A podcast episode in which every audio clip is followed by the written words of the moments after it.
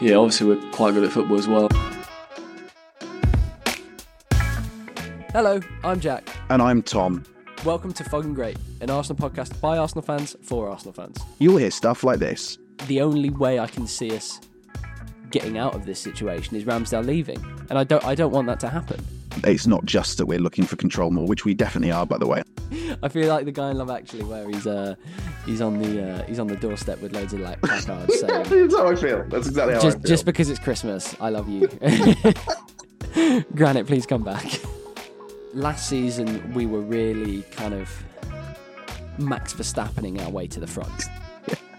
Where, whereas this season, I think we're a lot more a lot more measured and a lot more certain about the things we do. And it also add to that, as we've mentioned, teams are approaching us in a different way now. Bringing you weekly post match analysis and all the big talking points surrounding Arsenal. Find out all the details in the description below and subscribe so you don't miss an episode. Fucking great, an Arsenal podcast for Arsenal fans.